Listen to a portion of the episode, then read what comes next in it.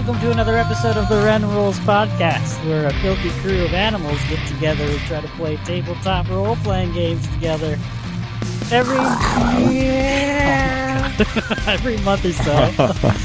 uh, it doesn't have to be exactly a month, um, but uh, we'll showcase a different tabletop RPG, homebrew idea, module, or one shot that's happened to find a hook on our tiny little assholes. Or depending on the person's gigantic, gaping, Is that what that itch is? uh, uh, gaping holes. Hmm. Speaking of gaping holes, I don't know where I'm going with this. All right, I, I think great way to introduce your players. Speaking of gaping holes, here's our players. Uh, this I thought this was a podcast, Robert. What are you doing? it is. I, It is. I a thought this was a. Christian server. this is a podcast. Uh, yes. Welcome to the Buttcast. Speaking of butts, uh, we are shamelessly no holds bar adults only, top tier shit dick and butt jokes of obviously. Oh lord.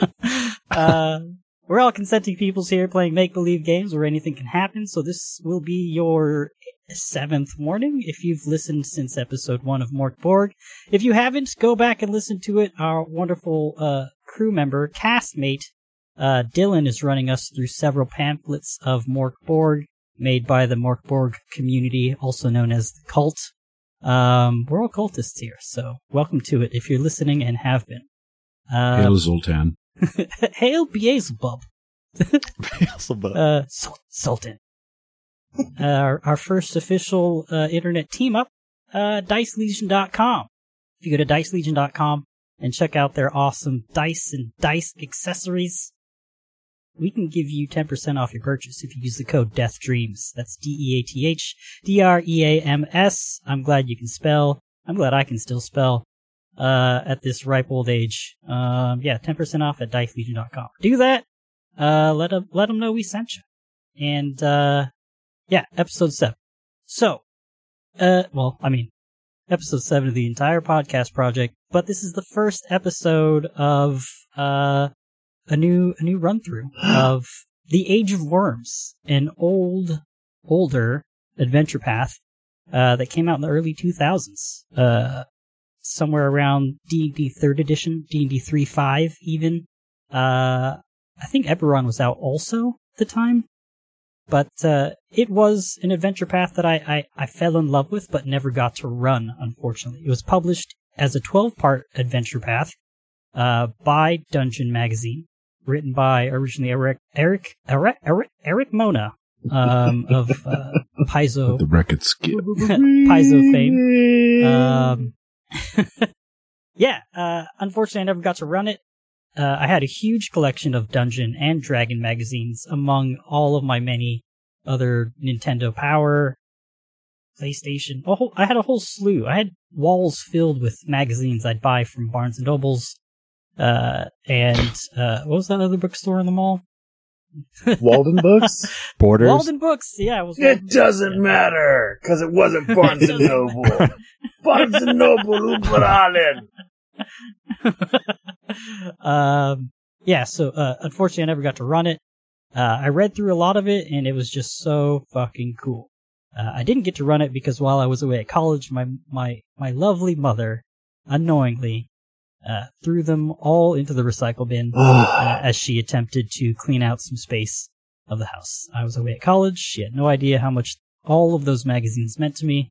Uh, so bless, bless her heart. But thanks to the internet and many years later, I'm able to, uh, collaborate with some wonderful people. And, uh, I, I found all of the, the resources that were available to the time. And, and some of these wonderful people have been converting, uh, this adventure path into second edition. So that's what we're doing. I'm running Age of Worms in Pathfinder second edition uh, touted as one of the, the most deadly deadly adventure paths. Uh, it's it's brutal, or so I've read. Uh, I'm very excited to do it, and I'm even more excited to be doing it with some of my close friends here. Two of them you already know if you've been listening since uh, Morkborg. I'll let let everybody kind of introduce themselves. We'll start with T- Dylan. I almost said Terex. Jeez. That's a guy from another show. What's up, guys? Uh, my name is Dylan. Uh, thank you all for tuning in again. Um, hope you enjoyed the run through of the Morkborg pamphlet session that I put together. It was a lot of fun to run. Uh, I'm surprised I didn't kill more people. Uh, I was probably too nice, but I'll learn if we play it again in person. When it's not recording, I'll be brutal. Um, Poor be. TPK after TPK. Um, but I'm super excited to play some 2E. More familiar with 1E of Pathfinder, but since 2E has come out, we've been trying to get uh, we've tried to get as many games going as we can. So I'm excited to get into another one. Uh, got some good ideas and ready to to see what the the other players come up with to tell a fun story. That's it for me, and we'll kick it over to Randy, another Mork Borg player. Yes, as you may know me as Cricket and Torval.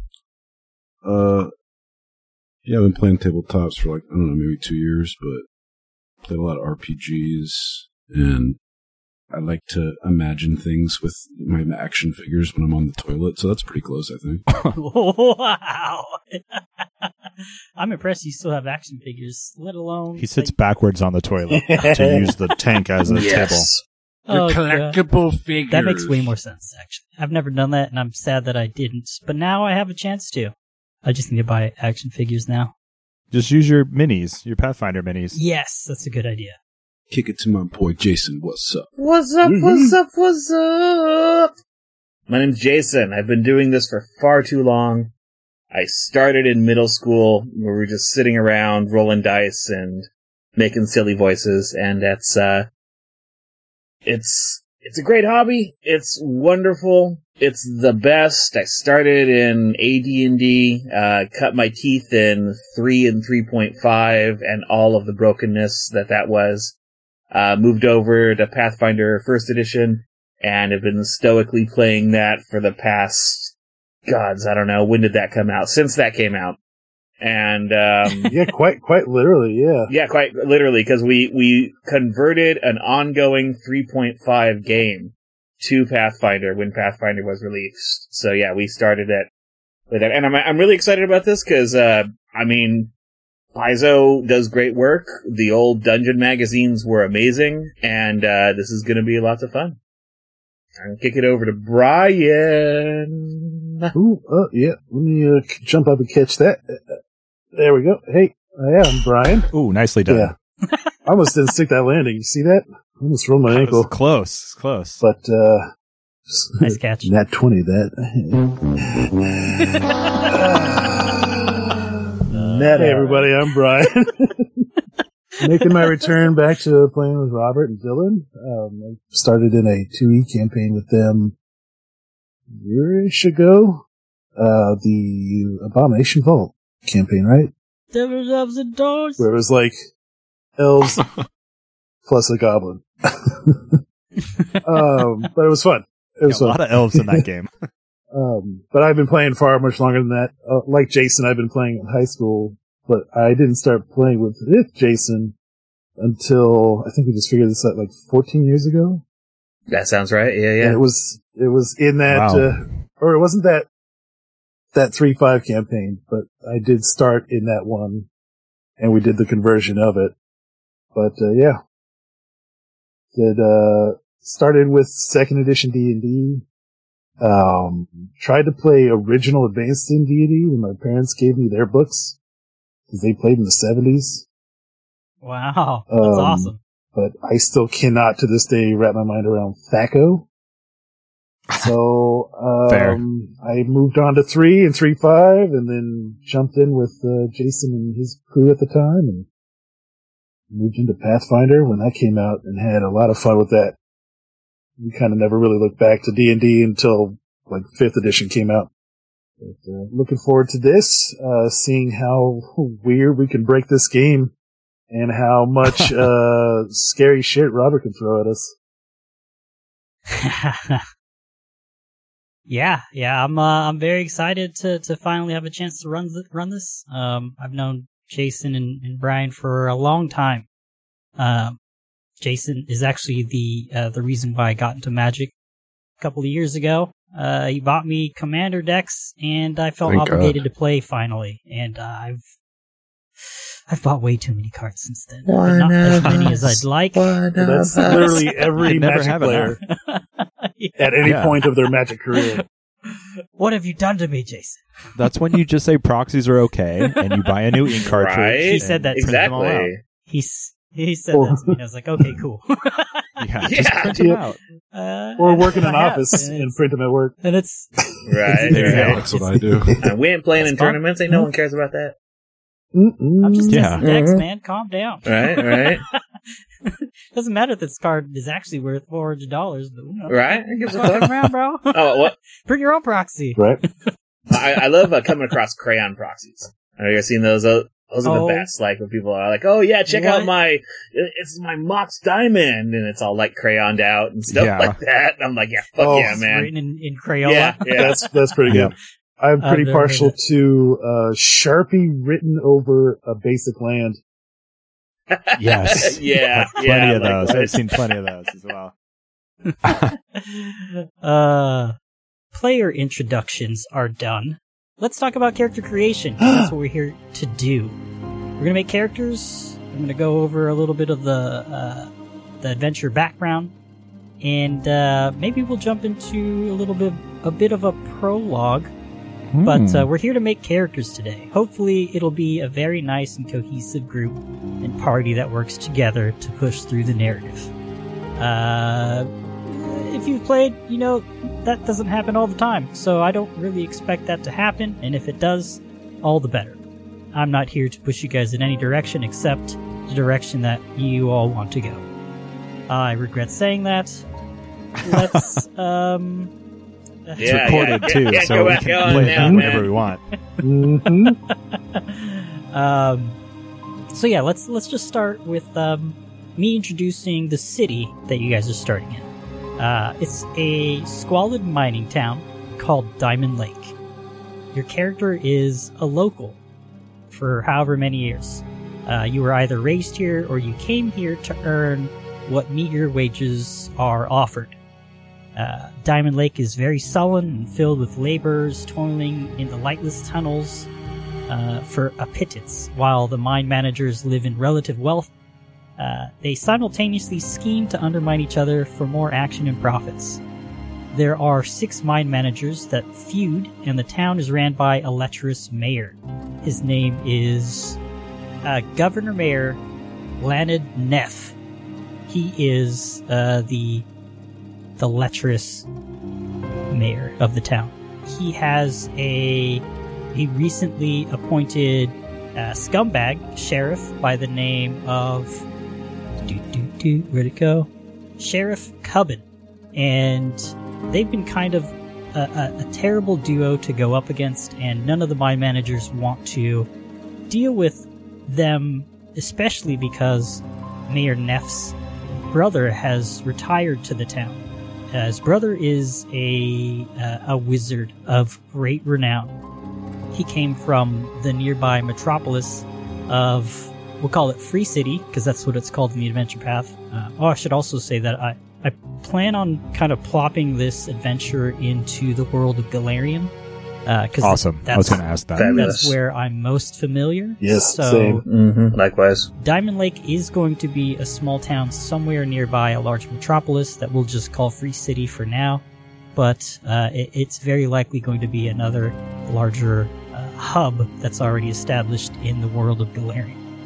Uh, that is yet to be decided. I'll have that ready for uh, the beginning of the adventure next time. But uh, keep that in mind uh, so it's a, a small, uh, small mining town with a metropolis that um, utilizes a lot of resources that are dug up from Diamond Lake. Yeah, so his retired brother came to move here, and the mine managers are uh, don't scheme against them because of how powerful he is, and instead are busy with their their feuding against each other. Just a very small summary of where we're starting in this town. I've got a little bit of information for you guys regarding your uh, possible ancestries. So, dwarves, do any of you have an inkling to, to create a dwarf character? Alright, silence is golden. or my internet went out again. No. I don't know.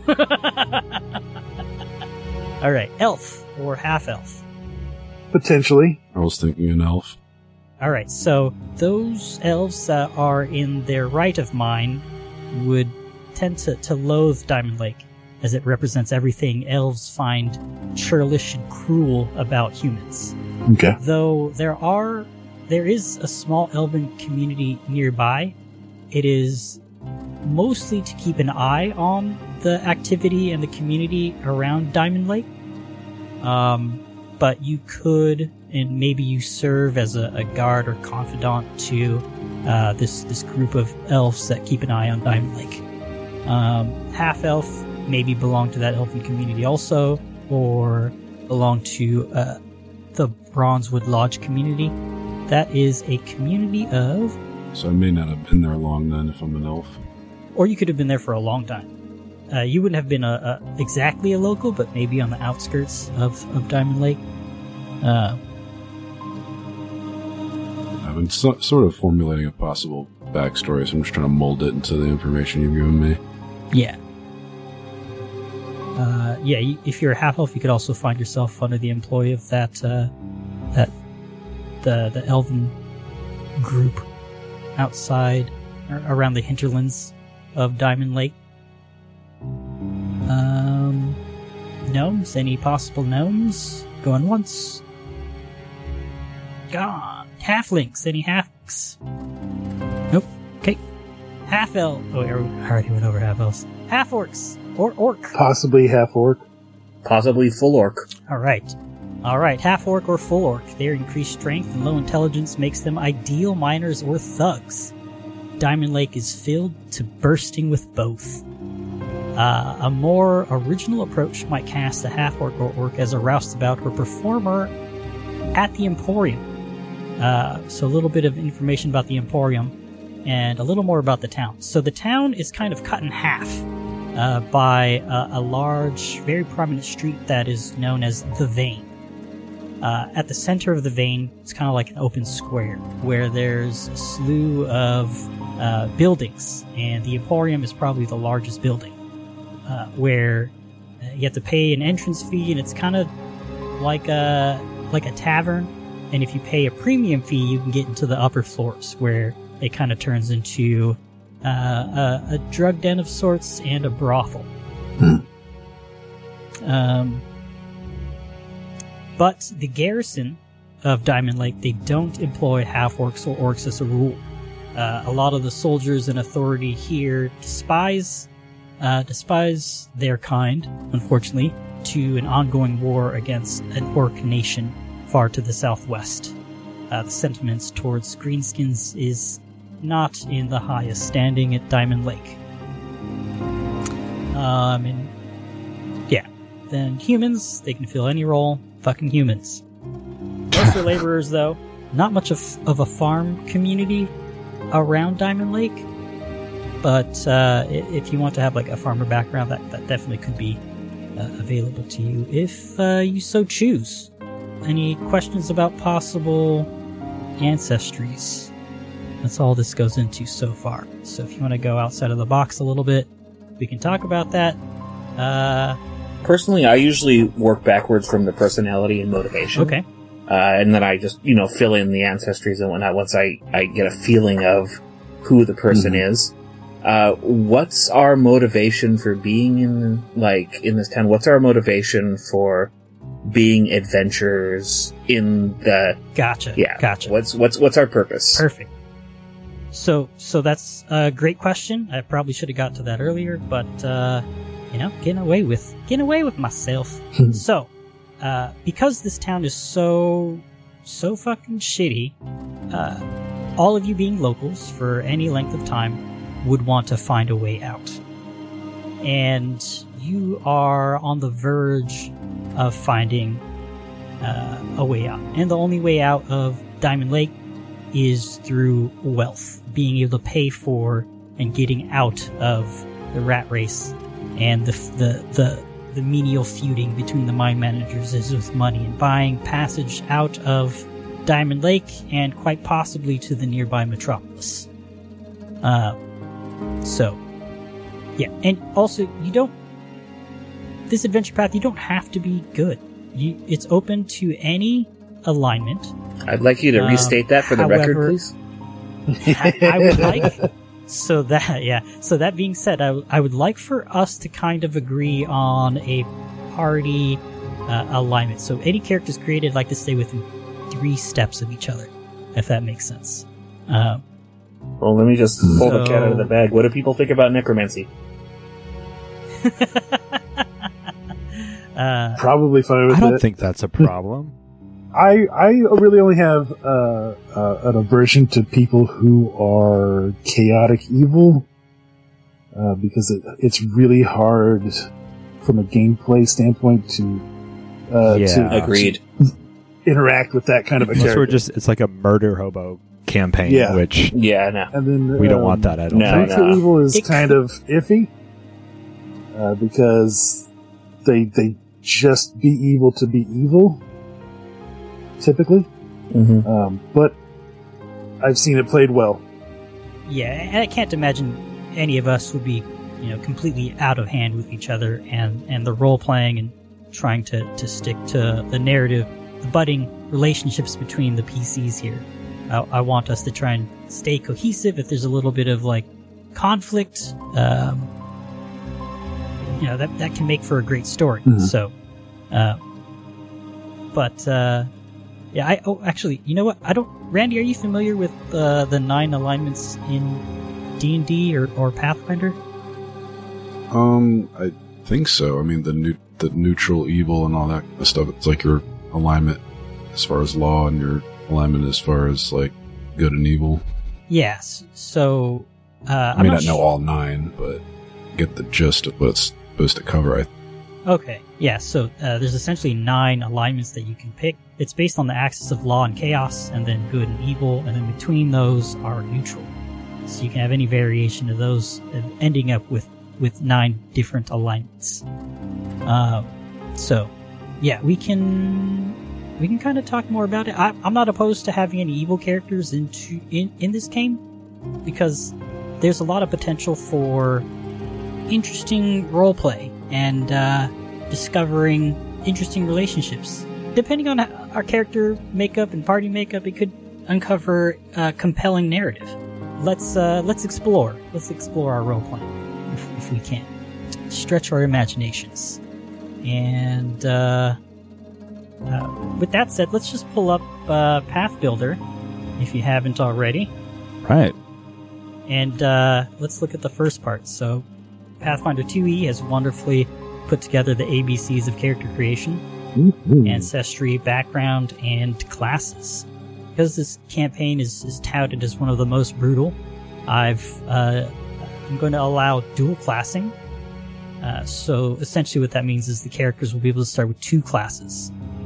As per the rules in the Game Mastery Guide, that allows for a lot of versatility in in your character. Uh, not only versatility, but uh, a lot of uh, durability as well. It also fits the uh, the alphabet order. So it was A B C D. That too. A B C D. Damn. Dual class. They knew what they were doing. You know what? You'll, you'll you get to start with an extra obol. Oh shit! Damn. uh, so, Hold on. So Obol is uh, uh, what I'm calling hero points, uh, a, a, a remnant of of devil's elves and dice. Charon's Obol. That was the coin you had to pay uh, Charon. The Uh, oh, is that how you pronounce his name? Uh, that's the way I've always pronounced it. I don't know if it's how you're supposed to pronounce it, but uh, that's uh, that's the boatman or boats person. Oh, I, I never judge anyone the on the way they pronounce a word because they probably learned it through Reading. I used to say, uh, instead of paladin, I used to say paladin. Is it? I yeah, can show I, you the world. I had no idea yeah. for the longest time. That's great. Paladin. I'm an idiot. All right, so uh, yeah, so let's let's just kind of have this have this dialogue between each other about what kind of ancestry you, you guys are thinking. So I'm also allowing uh, the uh, uncommon races if you can give me a good enough argument. Mm-hmm. Uh, but because there's so much versatility in just the, the base ancestries in terms of picking your heritage and uh, your your ancestry feat also, there's a lot of a lot of neat variability. So I can be a skeleton if I want to? No, no, you absolutely cannot. that. I said It's uh, listed under rare ancestry. I said uncommon, maybe. Okay, okay. you gotta convince me. I more just was completely surprised that it could be a skeleton in any version of this game. How do you get a charisma bonus? How do no, I? honestly, one of my. Go ahead. How do you roleplay a skeleton? Um, One of my. Yeah, Lots lots of of bones. just walk around with a constant boner. Yeah. And there we go.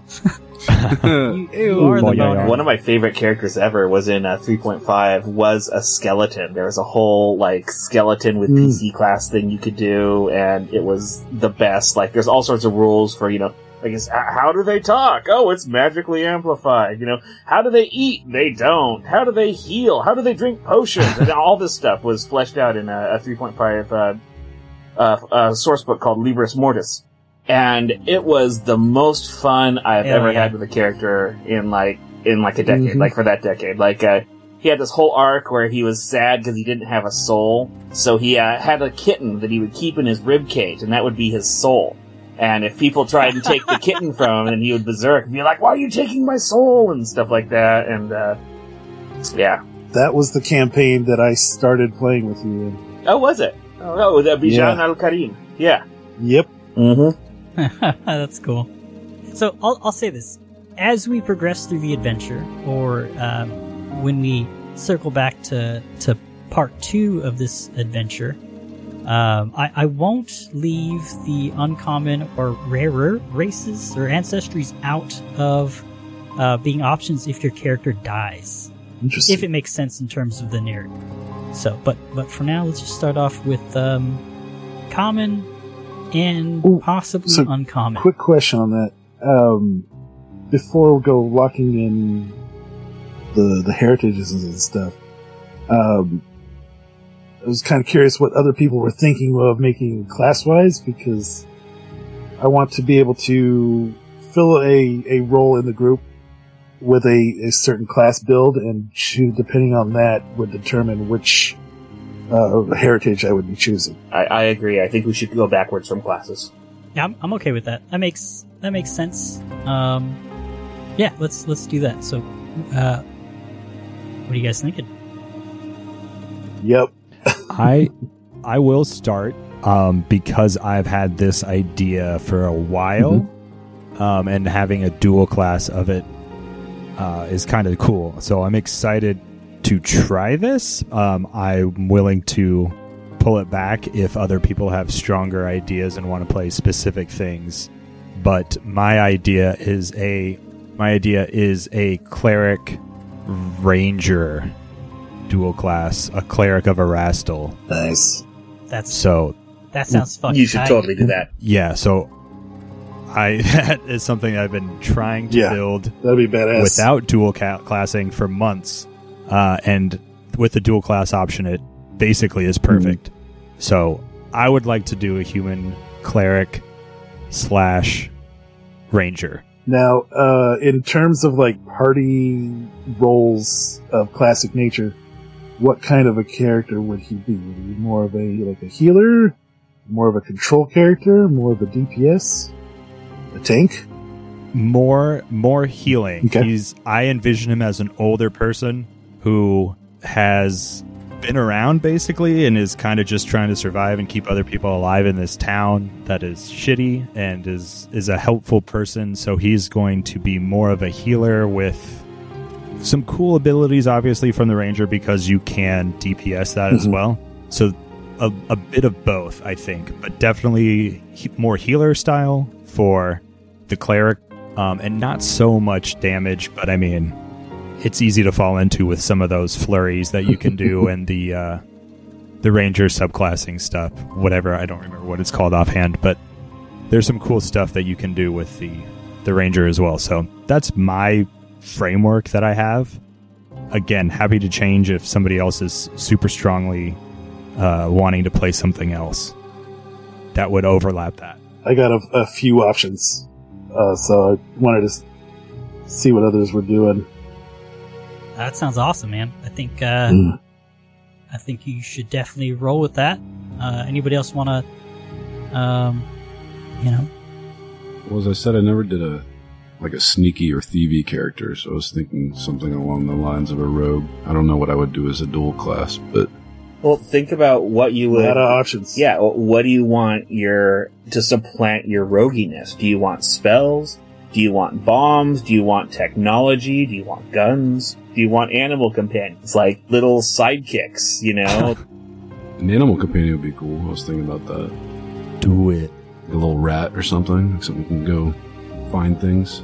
As like a familiar or uh, an animal companion? Like a real rat. Okay. Yeah, I was trying to avoid maybe m- magic based stuff just because I'm new to 2E yeah, and magic is always super complicated. No argument there. That's understandable. So just to, for clarity, yeah, you can sake. do that. You can do that with Ranger. Um, Druid would have the spells, but I don't know if there's well, that's why I was thinking Rogue Ranger, but you said you were doing a Ranger. So let's let's have more. I'm, I'm, you know, my build's going to yeah. be involving a cleric as well. I mean, that's the whole thing about class. You know, we've got okay. All right, so I I've been playing this game for oh, 30 years now, right? And don't pigeonhole yourself into something mm-hmm. you don't want to play just because everyone says, "Oh, you have mm-hmm. to be the healer. Oh, yeah. Oh, you have to be the fighter, so the party's yeah. balanced." no, oh, yeah. fuck that. Play what you want to play, man.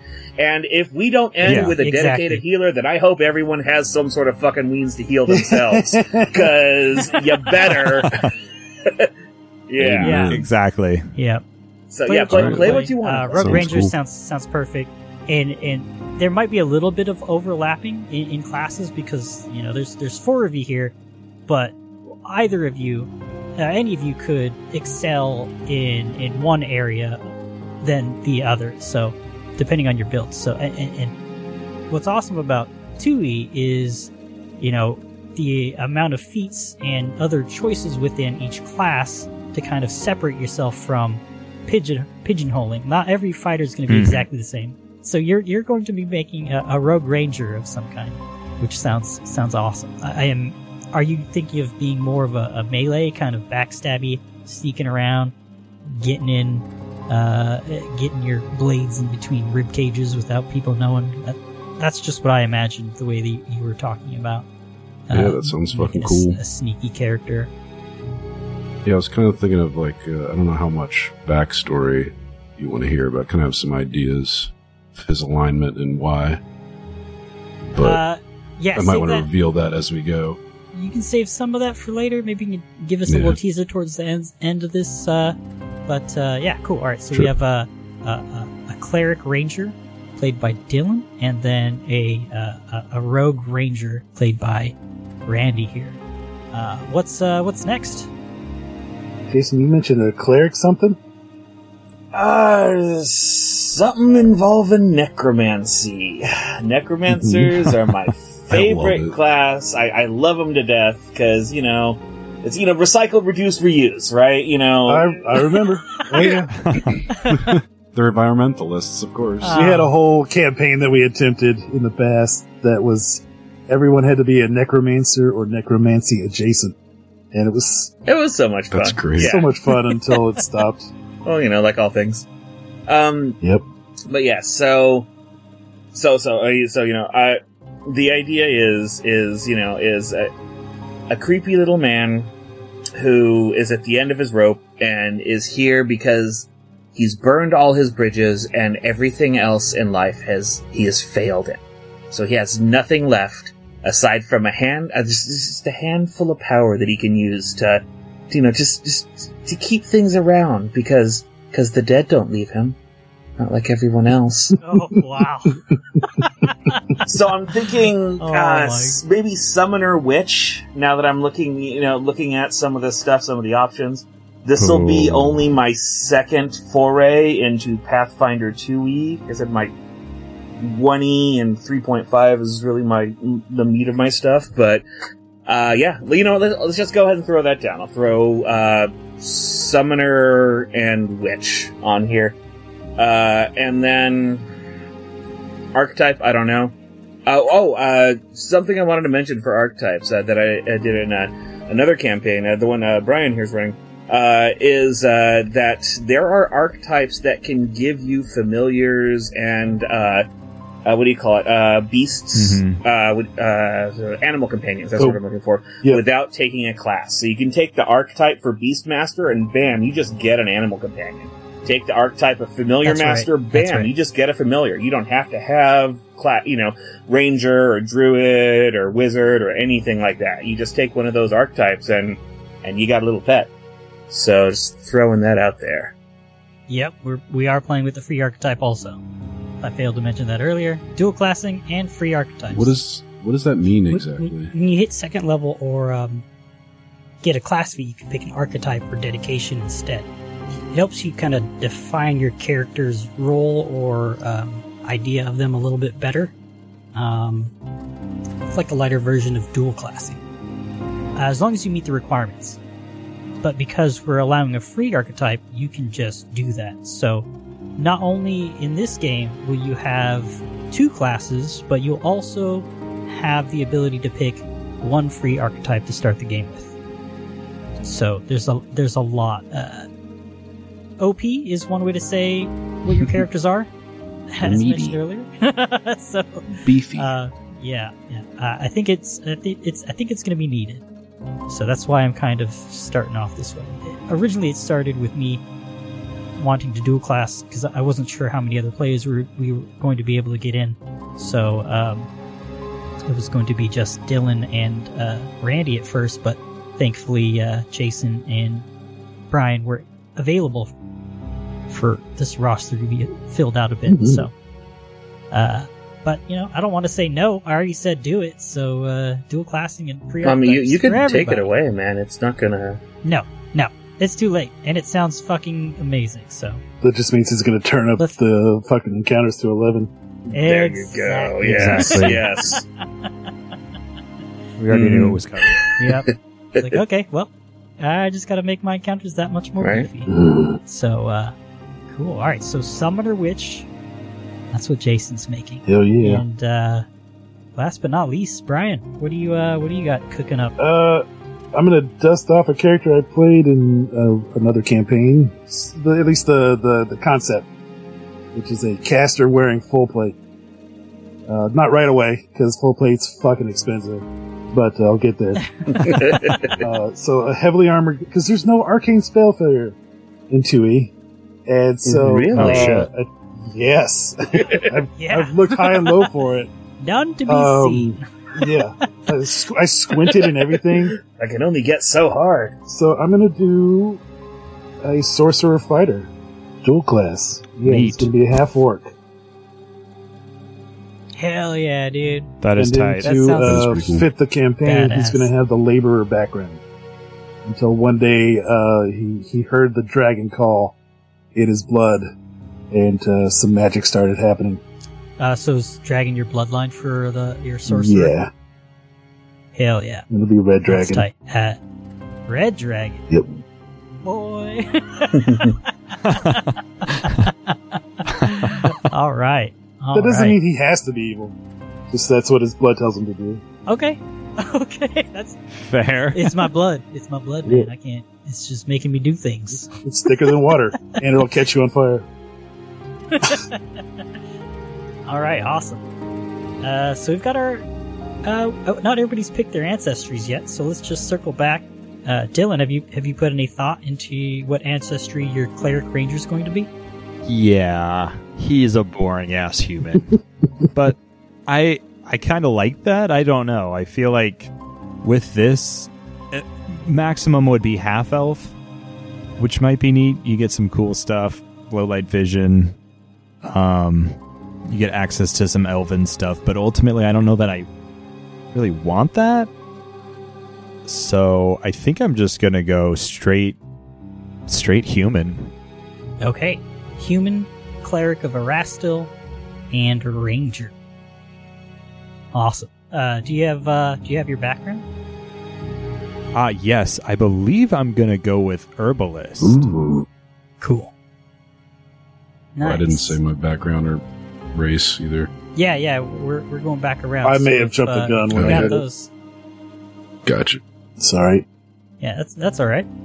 you were uh, raring to go. Uh, but uh, Randy, what do you think for your ancestry and background? Um, it's. I mean, it sounds like humans probably a good pick for this area. Other races seem to be kind of odd to be in this place. Eh, not not necessarily. If you want to, I mean, human human fits what what I was thinking as, as okay. I started formulating it more than than the elf did. Sure. Uh, His background is as a bookkeeper. Interesting. Yes. Rogue Ranger bookkeeper. It will it will fit with my story. All right. Okay. Uh, we already got Brian. So uh, ancestry background for for Jason's character, the Summoner Witch. So, so the main the main deal with this character is mediocrity, and you know how he's just been just a horrible, horrible person. And I can't think of anything more mediocre than a human. Even though I really, I was like, you know, I was like, ah, humans, ah, you know, fucking something else. but I, I'm, I'm, I'm trying to think because if if he were a dwarf, then he would have strong family and clan connections to help him out when he fell. If he were an elf, he'd have the perspective of a long life to know that you know these things too will pass. If he was if he was a gnome, he'd you know have the natural joviality and you know inquisitiveness to you know to find something new and you know halflings would just be all like ah well, whatever it's fine you know half orcs have their own set of problems and you know they you know so I, I think really to for him to be in the pit of despair that he is he has to be a human. Amazing. All right uh fucking cool man. I will go half elf. Oh all right. Nice. you will go half. Okay. i will go half elf. Uh, who said that? I did dylan. Dylan thank you. So i'll do i'll put some pointy ears in this in this party.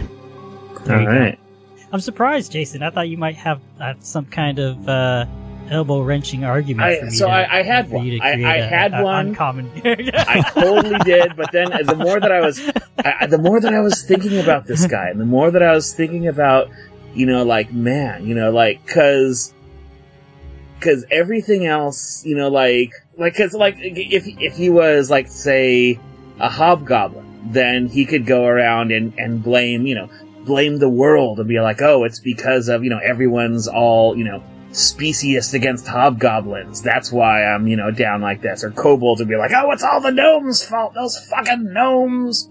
You know, stuff like that. But no, I wanted this guy to, to really internalize that it was all 100% his fault and he couldn't blame anyone else. So as I was going through and looking at all these other things, I'm like, man, you know, a, a lot of these they would just culturally they could pull themselves out of this, or maybe they wouldn't care as much. But no, I want this guy to just be like, like just a, just the shell of a man. It's gonna be lots of fun, guys. Lots of fun. all right, all right. Yeah. I kind of, I kind of want to, I kind of want to convince you to make a, like a, a rat folk of some kind. So, I, I could do a rat folk, I but I don't know. I it's if I did a rat folk, I would change the change the character concept because the the character okay. like right. um because I'm good. I could make a rat folk. I could make a like a rat folk engineer, you know, like a scrapper that would go about and uh, you know and uh, you know digs through the sewers and people's trash to go ahead try and uh, and find stuff. There'll be like a rat folk, let's say uh, inventor slash investigator. You know, like he knows all about you because he goes through your trash. or like once you know, it's on the street, it's public hilarious. property. Exactly, exactly or like you know, or like a lizard folk. You know, lizard folk are you know super rare from or the area. You know, they're not around here at all, but you know they're they're here to go ahead and you know try because they need to figure something out because their you know their clan is gone, they're destitute, and they need to make sure that they have something you know in their life that they can say that they did. So that's why they're here.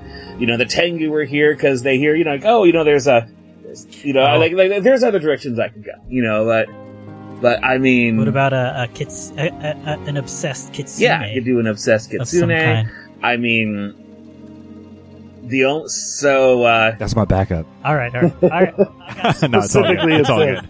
Yeah. So, uh, Kitsune Bard has been on my list as nice. well. Nice. So, so if I was going to try and talk you into something, it would be Poppet. Poppet. and lock a it. small construct humanoid uh, made of uh, Um, it's essentially a little doll that's been animated by fell energies. You know, the materials of my body resist ailments that assail flesh. Uh, my spark of life means that I am a living creature, uh, but I'm not made of flesh and bone. And essentially, it's uh, a, li- a little creepy uh, Pinocchio or uh, you know Chucky. Oh my Yeah. god. Or the, the, the, the fucking Annabelle. Yeah, or Annabelle. Yeah, Oh, something like that. hmm. You know, or you know. Or Woody from Toy Story. or any of the toys, I guess. yeah, any of those. Pop it. I'm I'm intrigued by by that idea. Hiding closet.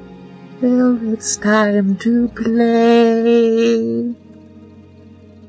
Dude, it's fucking creepy. You'll be getting the Huh. weird voice if you do. La, I'm out. See y'all. la, la, la. Is it time to Uh. play with the little one? I'm I can mute him, right? yeah. you can. Uh, No, no, no, no, no. I, uh, but no, no. If, if if we're laborers, if we're here, an idea like because that's why I was going against some of these others because all right, if we're miners, if we're here, you know, as manual labor, then a puppet wouldn't make sense, you know, because why the hell would a puppet be here, you know? well, the Emporium is a is is a brothel and is a remnant of the circus. Uh, a- a- not exactly a circus. But, Well, no, I guess it was a traveling circus at the time. Uh, essentially, a local uh, a local prostitute and a traveling circus owner kind of got into bed together, literally and figuratively, put their money together and created the Emporium. So you could possibly be some kind of, uh, I don't know, uh, sh- show or Could be, Uh, could be. like a, Rare- like Pinocchio. yeah.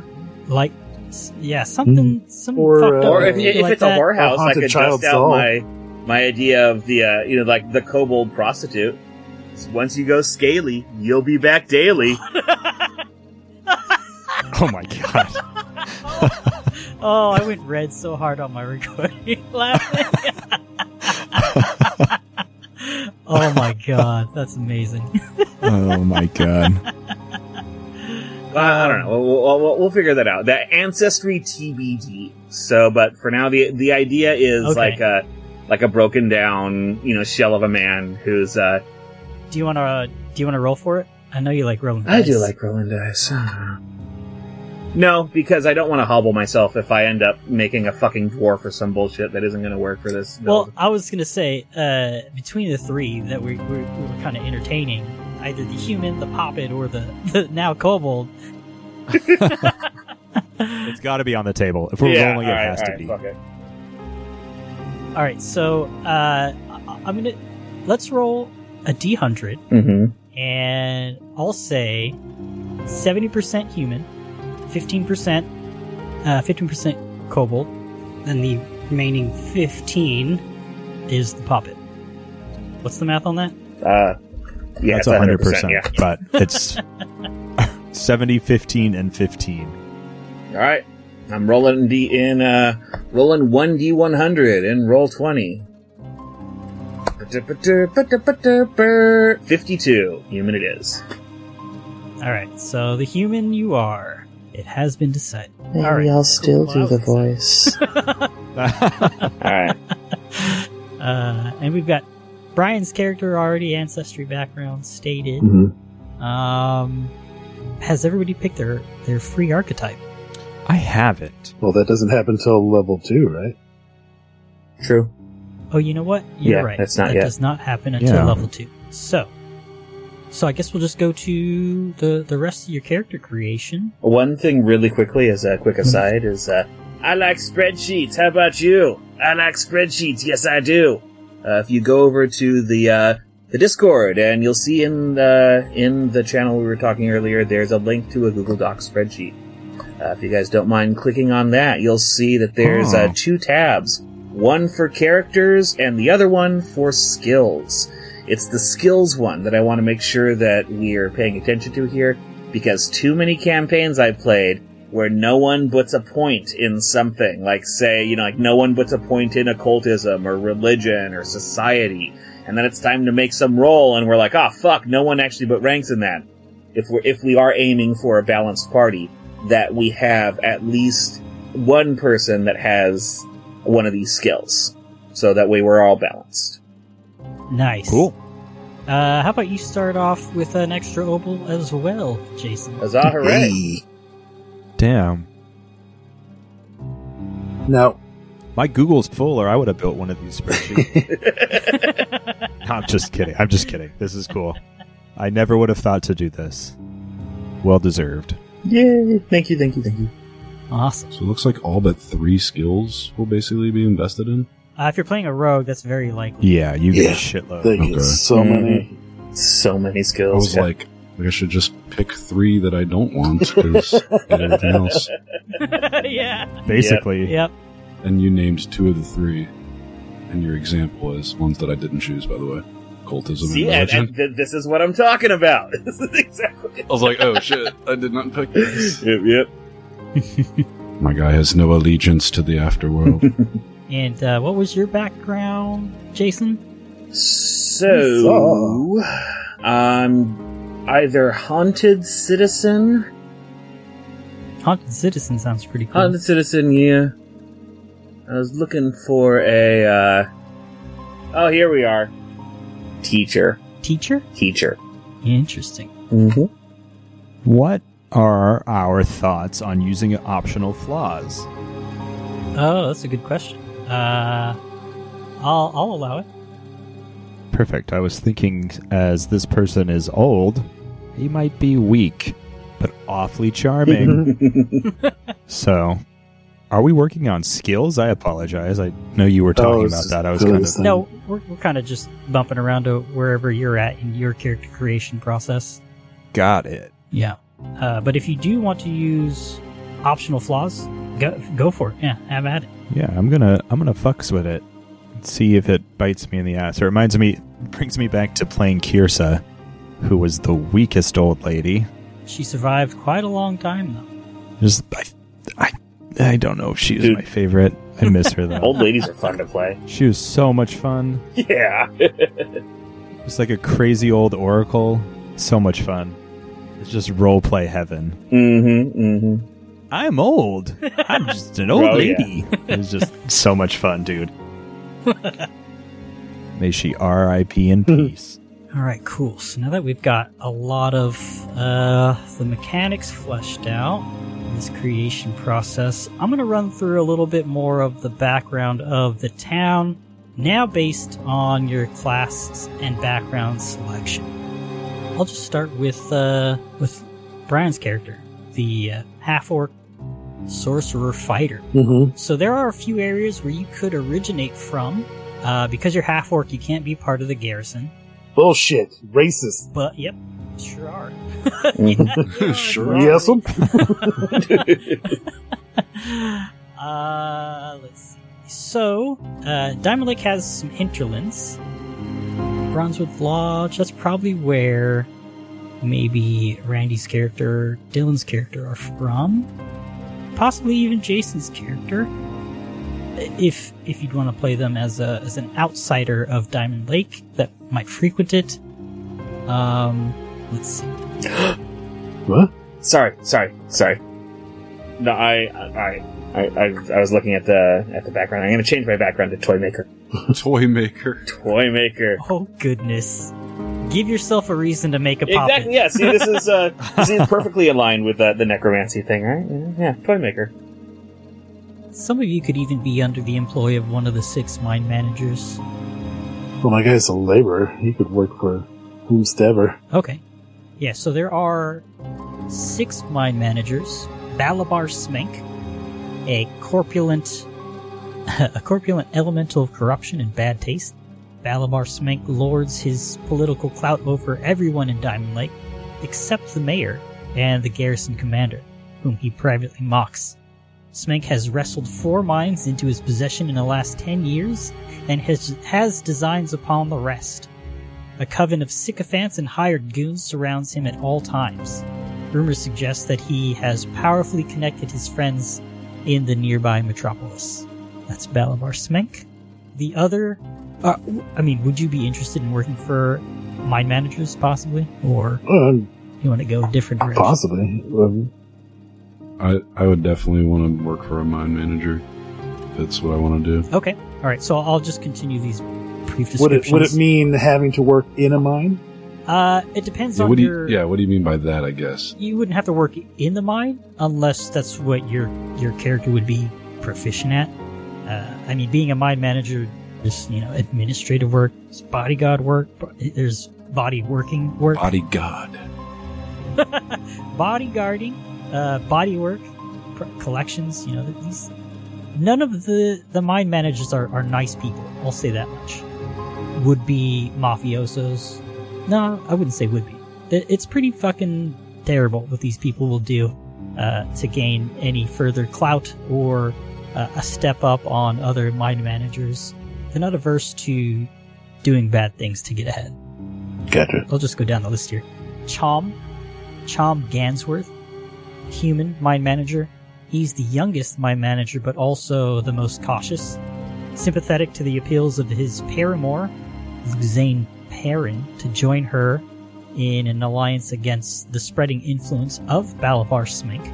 Chom's inherent pragmatism suggests that even together uh, with his paramour, they may not be strong enough to hold back the inevitable. Uh, Chom coldly views Perrin as a political tool, that's his paramour, Perrin the paramour, but would sell out the entire alliance to Smenk if he could only trust him. But for now, it seems that he's refusing to take sides. And this is all kind of like rumored knowledge amongst everybody in town, uh, across all the mines and uh, locals. Which one of these leaders is the worst one? The worst would probably be Balabar Smenk. That was the first one you said. Yeah. Elamar Sminkt. Balabar. Balabar Mm-hmm. Sminkt. Smink. Like, smack that all in S- the ass. like you don't care. Just You know what? Obel. Uh, that. Uh, All right. Well, that's who I want to work for. I want to work for the the worst one. Valabar Smink. Okay. Uh, I'll just continue to go down the line then. Just Cool. Cause, uh, so, uh, that community of elves is, uh, it looks like they actually run one of the mines. I didn't realize this until now. Elaval, Moon Meadow, Ilf. His last name was Milf. No. Oh. Moon Moonmeadow. He is an elf. He's a minor noble from uh, Kionin. He could still be a Milf. Yeah, yeah, that's, that's not wrong. Minor noble, I'd like to fuck. Moonmeadow is uh, he's pretty aloof uh, to the affairs of the human mind managers and sees their iron-based operations as more of a vulgar attempt versus his uh, silver monopoly. So Moonmeadow is mining silver as opposed to the iron that all the other humans are mining. I might be involved. Can you uh, uh, share his name in the Discord as well? Sure. Elaval Moonmeadow. Perfect. Then we've got uh, then we got Gelk Tilgast, another human mine manager. Uh, this aging aging man held the reins of Diamond Lake's ore trade. Uh, he'd enjoyed most of his life. Then Balabar Smenk and his boundless ambition came to town. With his youth, Tilgast uh, would have relished the challenge, but he didn't move fast enough to block Smenk's ascent, which has led directly to his own decline. Tilgast currently fuels enormous energy into building an alliance against Smenk that includes uh, Luzanne Perrin and a handful of the handful of weak mine managers from the neighboring towns of Steaming Springs and Blackstone. So there's uh, there's that one. Uh, Luzanne Perrin, another human but female. As the yield of her mines faltered in the last decade, so faltered the fortunes of her inheritor of her mother's proudest legacy as one of the town's wealthiest managers. First, a humiliated parent discharge of her house staff, then she scornfully sold her. Ooh, I don't know what that word is. That's a new word. You Google, help me. post it? Demez, Demesne? My Demesna is on the fritz. Oh, domain. That's just a weird way to spell domain. Okay. Someone uh, was uh, D utilizing their word of the day calendar that day. D D E M E S N E. Dem. Eh. All right. Anyways, she scornfully sold her domain to Balabar Smenk, who had rudely courted her for years, despite the fact that she was married. Two years ago, her husband died mysteriously. Now she clings to a hopeful relationship with Chom, uh, the youngest of the mine managers, and a political alliance with Tilgast as the last defenses against Smenk's disgusting advances. And then, last but not least, the sixth mine manager, Ragnallen Dowerstone, a dwarf. Fifty years ago, Ragnallen uh, left his clan. Rag, I'll just say Rag. Rag Dowerstone left his clan home in the halls of the dwarven stronghold after intentionally collapsing part of his family's mines in return for a hefty bribe. What an asshole. Uh, he took the bribe from a competing human mining con- uh, consortium. Greed and lust for power drove him to establish several mining operations in the area, most lucrative centered in Diamond Lake. As his career improved, he came into contact with a cadre of strangers from out of town. Almost read the next part. Did not. Glad I read ahead just now. Do do do do do. Uh huh. Okay. Rag's a cool dude. Domain. Fuck out of here. uh, so those are the six mine managers. Sounds like we've got a couple of volunteers to be under the employ of some. That was. Begrudgingly so, but still, yes. You don't have to be. Um, No, yeah, I think, I mean, we're all down and out. It's kind of the opportunity that we have, and as a half elf, half elf he's going to try and do what he can with his people, uh, despite their shittiness. there's also in the hinterlands uh, the Bronzewood Lodge that I mentioned earlier. hmm Uh, it's a, a group of. Oh, it's another new word I've never read before. Menhirs? I'm learning so much today, guys. Is it men here? A menhir. Menhir. Stone. There's men Certainly here. men here. Ew. Ayo. I'm flexing my muscles right now. Menhirs. Okay. Uh, Bronzewood Lodge. Ring of crum- crumbling menhirs on the bluff overlooking Diamond Lake is a remnant of an ancient human druidic culture that once inhabited the region. yeah, the uh, um, the fuck. What's that? s- The stones in uh, Stonehenge. Stonehenge. Those are miniers. So many birds.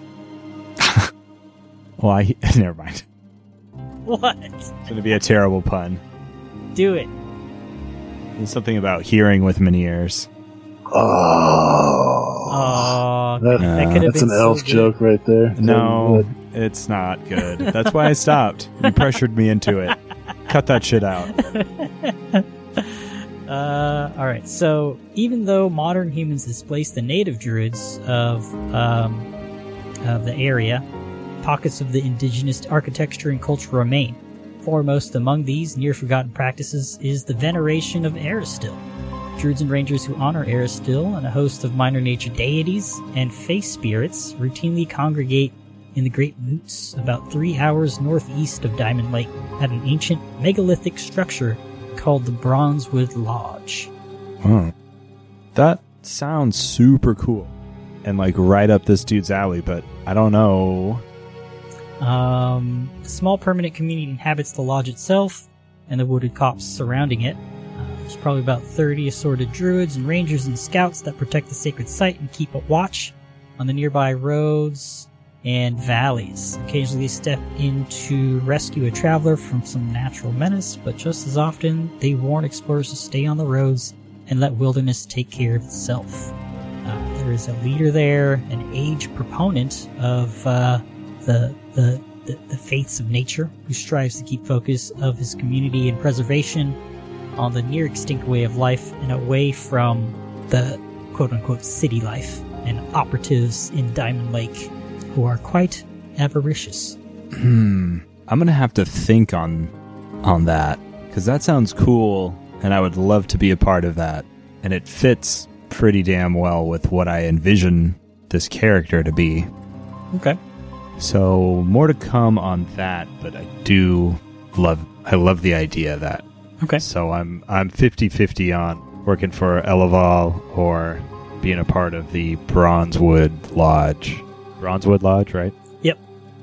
Now, there's also I'd I'd rather have you guys have some kind of connection to each other too, Mhm. so if we can develop relationships prior to the start of uh, the adventure, that would be Stu fucking Pendus. Uh, Yeah, maybe not maybe required, but uh, you guys being locals, Well, I was going to say maybe this guy has some kind of uh, vice that he needs to come into the town to gamble a little bit or visit the upstairs of the what did you call it? The brothel, The. Emporium. the Emporium. yeah. or there's something that brings him to town every so often, though he knows it's not great, and that might be his human side getting the better of his elven half.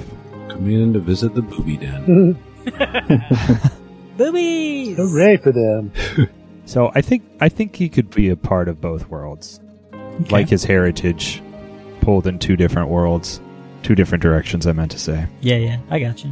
I mean, that makes makes absolute sense too. hmm Confliction. Is that a word? Confliction? It is now. Confliction. Instead of conflicted, there's a, a, a, a mighty growth of confliction in that half elf. Maybe. Conflictus. My Anyway, name is Conflictus. You know what you can do? You can flick this. That would be a cool name. Conflict this, dog. flick this dick in your mouth. Yep. Whoa. Damn it, you beat me to it. oh, terrible. I was gonna let you finish, and then I was gonna say that exact sentence. a little game of Dungeons and Dragon these nuts. Heyo. Hey. Hey, you having trouble with your mouse there? Why don't you, why don't you try that drag and drop? Drag and drop this dick in your butt. Hmm. But Step GM, I thought it wasn't supposed to go there. Step GM. Oh my. Oh, Step GM, I'm stuck. Help me. oh, goodness. All right. So, how are you guys looking on your your Pathbuilder side of things? Pretty darn tootin' good. Yeah. Mm-hmm. Yeah. I've been trying to listen to you a lot, so I didn't pick the feats, but I do have the top part and the abilities and skills chosen. Cool. I, I have a good idea what this guy's about. Okay. So should we decide that that link between us? Like, is that something we should decide before we play? Uh, I mean, if you guys have any ideas, uh, we can talk about it now. Uh, my guy being a laborer can pretty much work for anyone, so I could plop him into whomstever. Yeah, I mean, maybe we're all just drinking buddies. I was just about to say, like, yeah, we maybe we just all meet after work and just, man, can you believe what fucking Balthazar said today? What a dick! I always told you Balthazar was a dick. right, you were. mm-hmm. There is, uh, so I'll, I'll, I'll say this also, like, every week on the dot, uh, all the, the miners come up at once with their pockets full of coin and ready to be spent. Mm. So almost as soon as they get their money, uh, when they come out of the mines, it is nearly all spent out at the Emporium or uh, somewhere somewhere around the Emporium along the vein, the main street. Maybe I'm out there making sure all the all the coin is handed out accordingly when they come up for it. Yeah, that's a that's a cool idea. Smenk's men come up and out of the mine, and the first face they see is uh, is yours as you hand them their pay for the week. Mm-hmm. That's kind of cool. I like that idea. I don't know what Mister Necromancer is doing in this town. I'm very curious. His day to day is like. Oh, I'm just a poor laborer like the rest of you. These old hands aren't worth much anymore. Would uh would would they work in the the mine Yeah. then, or uh, perhaps they might do something a little less intense throughout the week of, on the surface? Possibly. Um, you know, failed. Uh, so essentially, like, where his whole deal is he's, he's hit rock bottom. So, like, uh, figure it would be, uh, makes sense for him to be in the mines because, you know, that's all that he thinks of himself. Is just that, you know, like, oh, he's, he's not worth anything. He's, you know, a horrible person, blah, blah, blah. Everyone leaves him, blah, blah, blah. And, um, So thinking like that, or a um, I don't know. He could uh, he could work as uh, you know as uh, cleaning up uh, in the uh, at the Emporium. oh, old man janitor. Oh, God. Yeah, Old man Yeah. Janny. Old man Jane. Old man Janny cleaning up the Mhm. cum. yeah. There, there we go. That's his, that's his deal. Fastest squeegee in the That's west. exactly his deal. No, no, he, he's slow and methodical. Slow and methodical. What from the nudie booths? Gotta get it all. Gotta get it all in one swipe. That would break my spirit. Would you like me to make you a toy? It moves by itself, you know. Yeah, I was gonna say you didn't describe what kind of toy maker this dude was. There we go. Mm-hmm. oh goodness. Uh, yeah. So, Oh, um, yeah. yeah. I guess, uh, yeah. So, uh, day job is, uh, you know, cum wrangler. Go ahead and put that down. I don't know. Where do I put that on my character sheet? Uh, any, anywhere. I, as long as it's on the sheet, Got it's it. fine. You must great. write it in Mhm. cum. Old man Jenny, come Yep. wrangler. It's just like a white s- splotch on the on that field. Yes. Fuck. Uh, that's awesome. All right. Um, any ideas for uh for Rognag? I see you've got your name input. Rognag, yeah, just I finally got to the name. Rognag. Uh, he's a laborer. He moves heavy things around. He looked gritty while doing so. You need uh, heavy lifting. I heavy lift heavy things. You pay me monies, and I don't break you. So I don't. know. yeah, I don't Uh, know. If, any- I don't think he'd be comfortable working in the mines. Okay. So he might be like. Uh, I'm sure supplies come in for a lot of the, the, the stores and shops. Mhm. So maybe he is paid to unload things and stock shelves in a, a warehouse or something. Sure. Okay. That's cool. Uh, reading through some of the uh, background here, I might find something that would fit with you. Okay.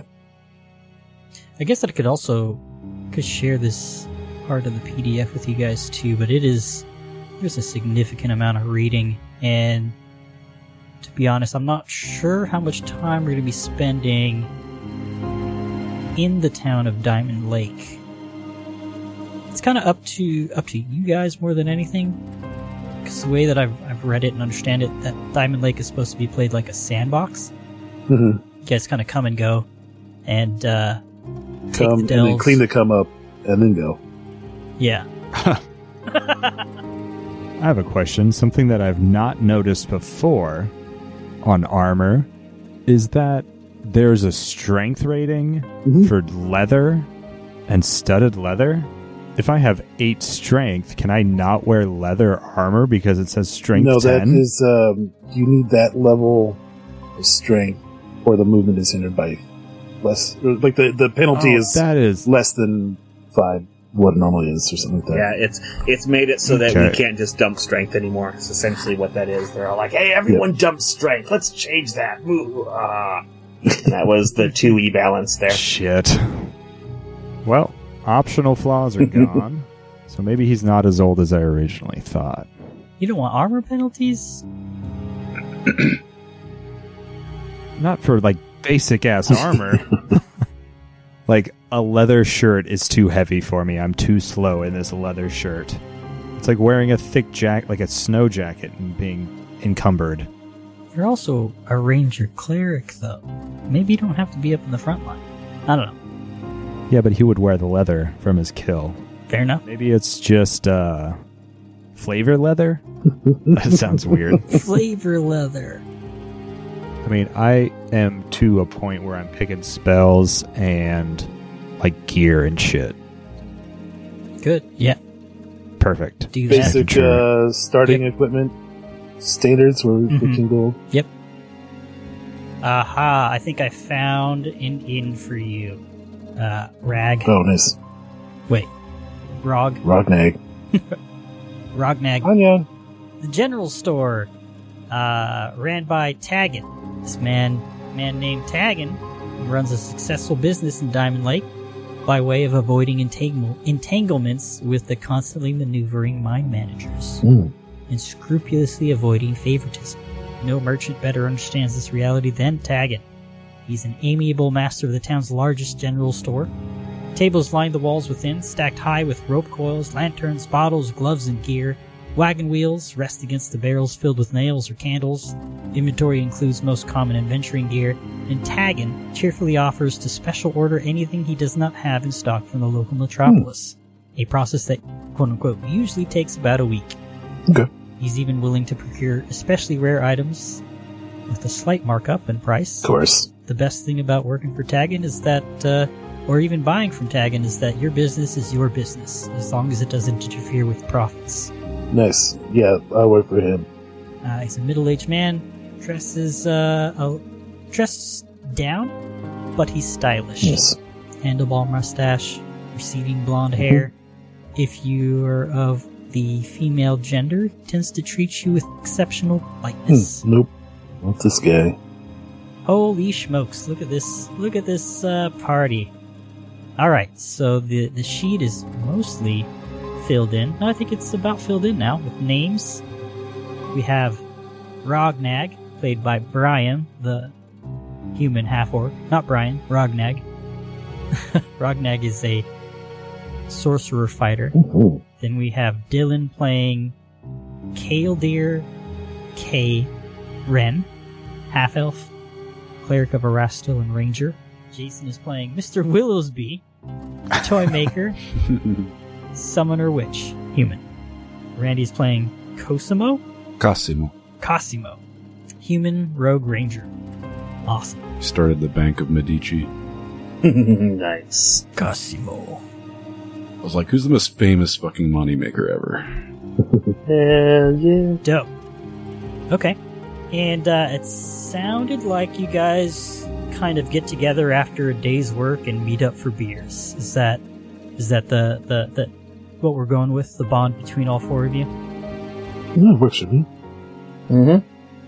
Yeah, we had some uh, weird moment where we all like tripped. Somebody tripped over someone and knocked into another, and we all were about to fight, and we looked all at each other and started laughing and Been best friends ever since. had a had a round together, and then exactly best friends ever since. It's like the odd couple, but with four people. Mm-hmm. All right. So there's a couple of taverns that you guys could frequent. All are located on the vein, probably the Feral Dog. Uh, there's uh, because the two other hotspots along the vein require an entry fee. Uh, the Feral Dog does not. Uh, the poorest laborers turn to uh, this this place. Uh, the Feral Dog's the most busy and sleazy of the taverns across the Vein Central Square. Every night, especially when the workforces of several local mines let out at the same time, cheering laborers within the bar scream obscenities and wave betting vouchers over two dogs in a lethal pit fight. No one savors the tinny ale, but the place is more about camaraderie, bravado, and desperation than about expecting exemplary quality or service. A gang of criminals indentured to the corrupt mine manager Balabar Smenk casts a broad shadow over the feral dog's squalid taproom. So you all would know this as, as being frequents to the feral dog that uh, there is one person here who everybody kind of stays out of the way of. Me. And Oh. yeah, hap- happens to be a, I guess, equivalent would be like a lieutenant in Smenk's personal personal guards. His name is Kullen, a half orc barbarian who's also albino. Yeah, so he's he's a, a, a common face in the feral dog. Uh, works directly under Smenk and uh, tends to walk around with a motley crew of, of thugs and like-minded people. Those sorts of folks. So you you would probably find yourselves in the company of a, a lot of roustabouts in the feral dog, which is where I think we'll start next time. So yeah, I'd like to thank you all for listening to the character creation uh, for our next adventure into the Whispering Cairns from the Diamond Lake in the Age of Worms adventure. Thumbs. Yeah.